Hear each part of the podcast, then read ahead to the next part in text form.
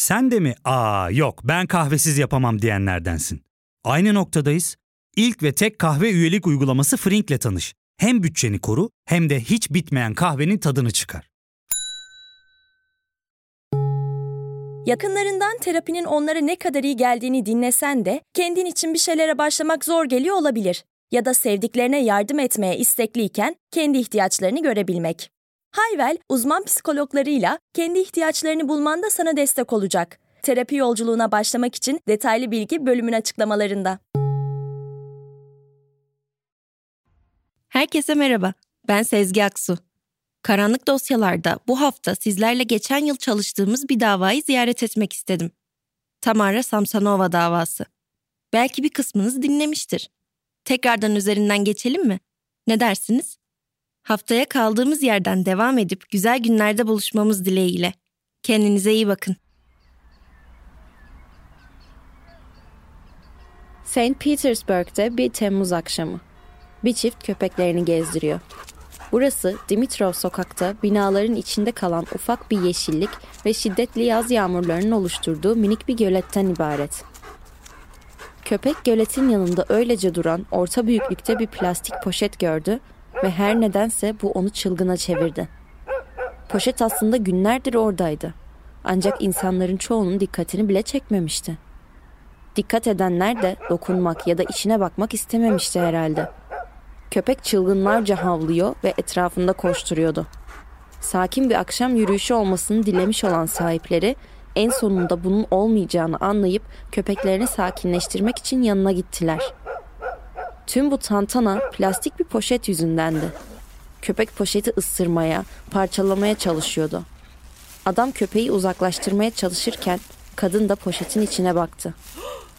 Duşa kabin perdesine sarmalanmış vücut parçaları. Cesedin başı, bacakları, elleri ve iç organları yoktu. Sadece bir gövde.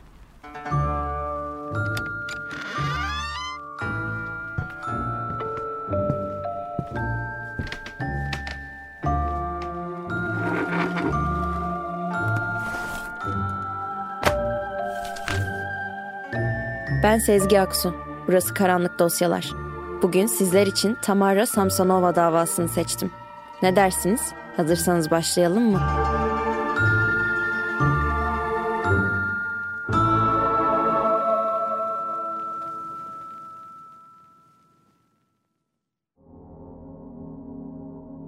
Çift hemen polisi aradı ve ceset kimlik tespiti yapılmak üzere otopsiye gönderildi. Otopsi sonucunda cesedin Valentina Nikolevna Ulanova'ya ait olduğu ortaya çıktı. Valentina'nın bedeni bir demir testeresi kullanılarak parçalanmıştı ve bedeni parçalara ayrılırken Valentina hala hayattaydı. 79 yaşındaki Valentina cesedin bulunduğu sokakta yaşıyordu. Polisler kısa süre içerisinde Valentina adına yapılmış bir kayıp başvurusunun olduğunu öğrendiler. Yaşlı ve yalnız olduğu için Valentina'yı kontrole giden bir sosyal hizmetler görevlisiydi bu başvuruyu yapan. Son gidişinde Valentina'yı evde bulamamıştı ve tanımadığı bir kadın da eve girmesine izin vermemişti. Bu bilgiyi elde ettikten sonra müfettişler Valentina'nın evine gidip o kadını bulmaya karar verdiler. İşte o sırada Tamara Samsonova adlı kadınla tanıştılar.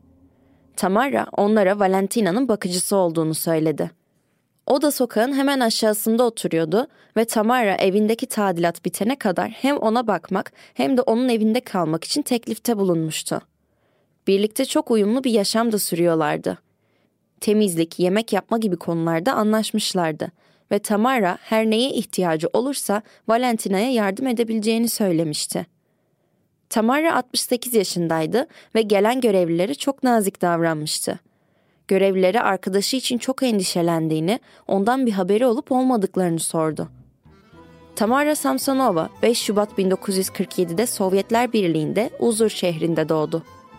Liseden mezun olduktan sonra Moskova'ya geldi ve Moskova'da Devlet Dil Üniversitesi'ne girdi. Mezun olduktan sonra ise St. Petersburg'a taşındı ve orada Alexey Samsonov ile evlendi. 1971'de yani 24 yaşında eşiyle birlikte Dimitrov Caddesi'nde yeni inşa edilen 4 numaralı eve yerleşti. Bir süre seyahat acentesinde özellikle Grand Hotel Europe'da çalıştı. Çok sık iş değiştirmesine rağmen toplam tecrübesi emekli olmasına yetmişti. Tamara'nın kaybolan ilk yakını Valentina değildi. 2000 yılında Samsonova'nın kocası ortadan kayboldu. Polise başvurdu ve başka bir kadınla kaçmış olmasından korktuğunu söyledi. Ancak aramalardan hiçbir şey çıkmadı. Tamara'nın gelir kaynaklarından birisi de kocasıydı ve onun ortadan kaybolmasıyla ekonomik olarak zor bir duruma düşmüştü. Normal bir işte de çalışamazdı çünkü söylediğine göre sağlığı yerinde değildi. Bundan dolayı kendi gelir kaynağını oluşturmaya karar verdi. Evindeki odaları insanlara kiralıyor ve bakıma ihtiyaç duyan yaşlı insanlarla ilgileniyordu. Komşular ara sıra kocasının nerede olduğunu sorarlardı ve Tamara bilmediğini, adamın bir gün öylece ortadan kaybolduğunu söylerdi. Ancak komşuların dikkatini çeken başka bir şey daha vardı. Tamara'dan oda kiralayan kişiler orada uzun süre kalmazlardı. Hatta bazen veda bile etmeden gittikleri olurdu. Komşuları ise bunun Tamara yüzünden olduğunu, kimsenin onunla yaşamaktan keyif almadığını düşünürdü. Müfettişler daireye girdiklerinde ufak bir arama yaptılar. Valentina'nın en son neler yaptığını ve kimlerle görüştüğünü öğrenmek istiyorlardı. O sırada banyoya giren bir memur duşa kabin perdesinin olmadığını fark etti. Perdenin takılması için orada olan aparatlar yerli yerindeydi. Ancak perde evin içinde bile değildi. Dimitrov sokağa arama köpekleri gönderildi ve ilk buldukları şey Valentina'nın bacakları ve kalçası oldu. Ne olduysa bu bölgede olmuştu. Dedektifler güvenlik kamerası görüntülerini izlemeye başladılar. Tamara büyük çöp poşetleri taşıyor. Üstelik birden fazla kez. Poşetler çok ağır gibi görünüyor. Yaşlı bir kadını zorlayacak ağırlıkta gibi. Hatta bir tanesini Tamara sürükleyerek taşıyor. Dikkatli bakınca poşetin arkasından sızan bir şey var. Bu görüntüler Valentina'nın cesedi bulunmadan 3 gün önce çekilmiş. 29 Temmuz'da Tamara sorgulanmak üzere polis merkezine getirildi. Önce kendisinin bir oyuncu ve çok prestijli bir Rus bale okulunun mezunu olduğunu söyledi. Daha sonra bunun gerçek olmadığını, bir otelde görevli olduğunu söyledi. Dediklerini anlamak çok zordu. Çok dağınık konuşuyordu, söyledikleri tutarlı değildi.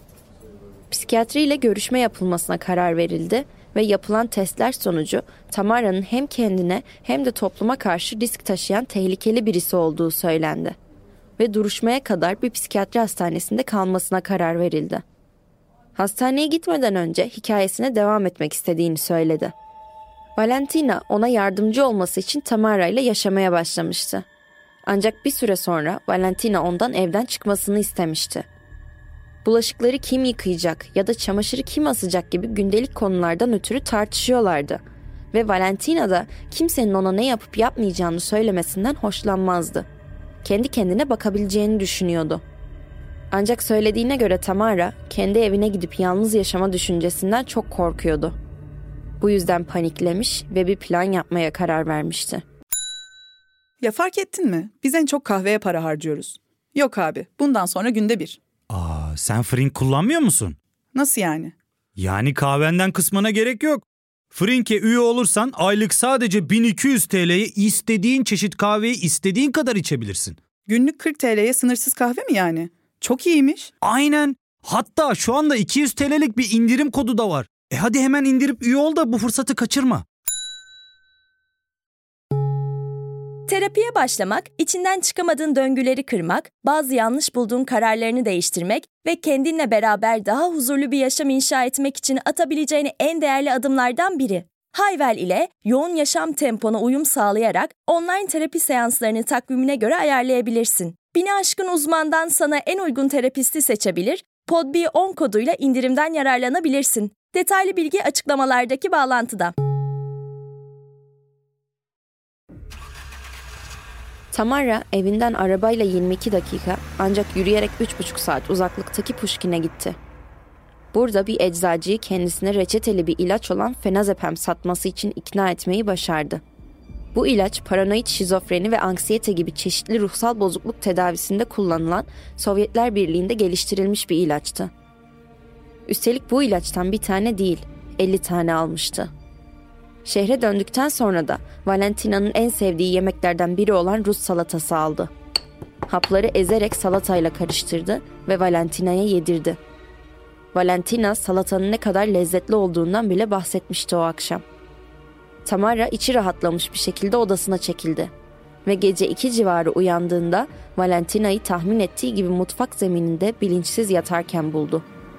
Bedeninden kurtulmak için çalışmalara başladı. Söylediğine göre vücudu parçalamak düşündüğünden çok daha zor olmuştu. Başta bu işlemi banyoda yapmayı düşünmüştü. Ancak Valentina çok ağır olduğundan onu taşımaya gücü yetmemişti. Bu yüzden her şeyi mutfakta halletmişti. İki bıçak ve bir de komşusundan ödünç aldığı demir testeresini kullanarak Valentina'nın önce kafasını sonra da kolları ve bacaklarını gövdesinden ayırdı. Valentina'nın kafasını ve ellerini bir tencereye koydu ve su ile kaynattı. Valentina'nın ailesi ya da akrabaları onu merak edene kadar sıkıntı çıkmayacağını biliyordu. Yaklaşık beş ay daha rahat olacağını düşünmüştü. Sadece iki gün olacaktı.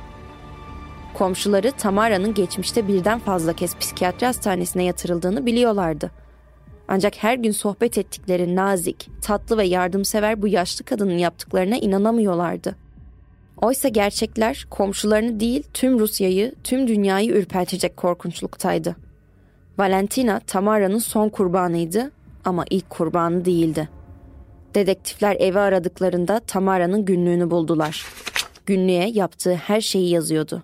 Kahve içmek, erken uyanmak, postaneye gitmek, kiracılar ve cinayetler. 6 Eylül 2003'te Tamara bir tartışma sırasında 44 yaşındaki kiracısını öldürdü. Daha sonra cesedini parçalara ayırdı ve Saint Decis yolu sokaklarına attı. Adamın cesedi daha sonra yetkililer tarafından bulunsa bile kafatası ve uzuvları olmadığından kimliği belirlenemedi. Sadece sırtındaki dövme kim olduğunun bulunması için bir ipucu olabilirdi. Öyle de oldu.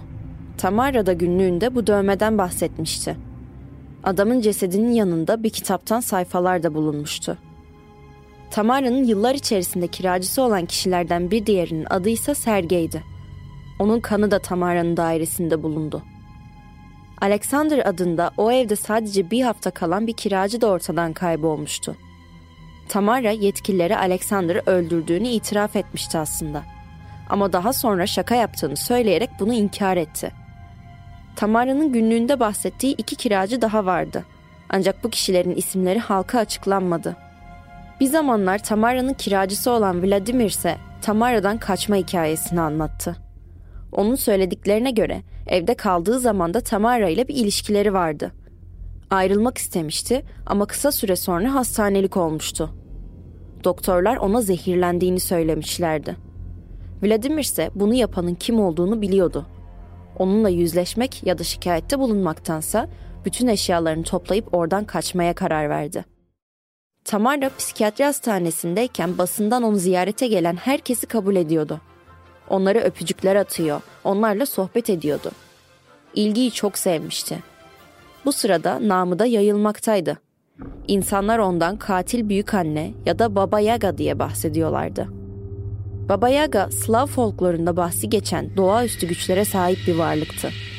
Deforme olmuş ve vahşi görünümlü, cadıya benzer bir kadın olarak tanımlanırdı. Bazen insan yediği de söylenirdi.'' Tamara günlüğünde 12 tane kurbandan bahsediyordu. Kurbanların çoğuna önce sakinleştirici ilaçlar veriyor ve ardından da bedenleri parçalara ayırıyordu. Bu kurbanların çoğunun akciğerlerini yediğinden bahsediyordu günlükte. Hatta bazen kaynattığı el ve kafayı da yediğinden de. Valentina'nın kafası da hiçbir zaman bulunamadı. Duruşmalar sırasında Tamara suçlu olduğunu ve cezalandırılmayı hak ettiğini söyledi yargıçsa onu gözaltında tutulmasını söyledi. Buna karşılık Tamara da gülümsemeye ve yargıcı alkışlamaya başladı. Bu kadının düşünülenden daha mı ahmak yoksa daha mı zeki olup olmadığını anlayamıyorlardı. Tamara'nın astrolojiye ve kara büyüye ilgisi de vardı. Günlüğünün yanında bir kara büyü kitabı da bulunmuştu. Az önce bahsettiğimiz cesedinin yanında kitap sayfaları bulunan kiracıyı hatırladınız mı?'' Bulunan sayfalar bu kitaptan koparılmıştı. Tamara duruşmalarda basın mensuplarına öpücükler atmaya devam etti ve bunları bir seri katil olarak tanınmak amacıyla yaptığını, 10 yıldır bu duruşmaya hazırlandığını ve polislerin kapısını çalacağı günü beklediğini söyledi. Artık yaşayacak bir yeri olmayan yaşlı bir kadın olduğu için hapishane onun yeni evi olacaktı. Ve en azından öldüğünde onu gömecek birileri olacaktı. Ancak bunları söyledikten kısa bir süre sonra birden değişti ve suçsuz olduğunu, cinayetleri işleyenlerin aslında komşuları olduğunu iddia etmeye başladı. Üst kattaki manyak tarafından bunlara zorlanmıştı. Bu cümleyi kurarken gerçekten üst kattaki bir komşudan mı, tanrıdan mı yoksa kendi beyninden mi bahsettiyse hiçbir zaman öğrenilemedi. Duruşma boyunca sürekli ruh hali değişimleri göstermeye devam etti ve sonunda duruşmaya çıkamayacak kadar akli dengesi bozuk biri olduğu kararına varıldı. Üstelik bu sırada paranoid şizofreniden de muzdarip olduğu belirlendi. Aralık 2015'te Samsonova, Kazan'daki özel bir hastaneye zorunlu psikiyatrik tedavi için gönderildi. Burası aynı zamanda yüksek korumalı bir hapishane olarak da bilinir. Valentina'nın komşuları bu olayların ardından onu anmak için dairesinin önüne çiçekler koydular. Valentina'nın Natalia adındaki bir arkadaşıysa Tamara'nın ona hep sinsi geldiğini söyledi. Hatta Valentina kaybolduktan sonra Natalia Tamara'yı sorgulamıştı ve Tamara onu polise giderse başına kötü şeyler geleceğini söyleyerek tehdit etmişti. Dedektifler Natalia'ya hayatta olduğu için şanslı olduğunu söylediler. Bu olaylar duyulduktan sonra Tamara'nın liseden bir arkadaşı öne çıktı ve onun hep öfke ve nefret dolu birisi olduğunu söyledi. Bir keresinde buluşmalarını kaçırdığı için Tamara onu öldürmek ve bedenini parçalara ayırıp köpeklere yedirmekle tehdit etmişti. Tamara ona günlüğüne yazdığı şeyler sayesinde bir gün ünlü olacağını söylemiş ve hatta kayınvalidesini de öldürmeyi planladığından bahsetmişti. Günlük ve Tamara'nın itiraflarıyla dedektifler 20 yıl öncesinden çözülmemiş vakaları araştırmaya başladılar ve Tamara'nın daha fazla kurbanı olabileceğini fark ettiler. Günümüzde bile tam sayı bilinmemekte. Bazı kaynaklar 11 ile 14 arası olabileceğini söylerken bazıları ise bu sayının en az 21 olduğunu iddia ediyor. Tamara ise hala cesetlerin yerini söylemeyi reddediyor. Birçok kişi cesetlerin inşaat çukurlarına atıldığını düşünmekte.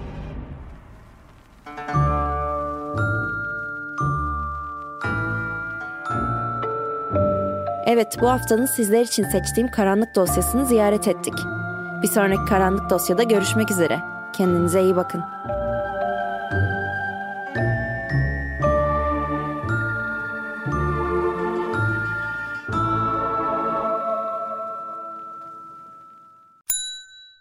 İlk ve tek kahve üyelik uygulaması Frink, 46 ildeki 500'den fazla noktada seni bekliyor. Açıklamadaki kodu girerek sana özel 200 TL'lik indirimden faydalanmayı unutma. Hadi sen de Frink üyeliğini başlat, kahven hiç bitmesin. Hem bugününe hem yarınına katacaklarıyla terapi yolculuğuna ve daha iyi hissetmeye bugün Hayvel ile başla. Açıklamadaki linkten Hayvel'i indir, ücretsiz tanışma görüşmelerinin ardından bütçene uygun seans paketini seç ve terapi yolculuğuna başla.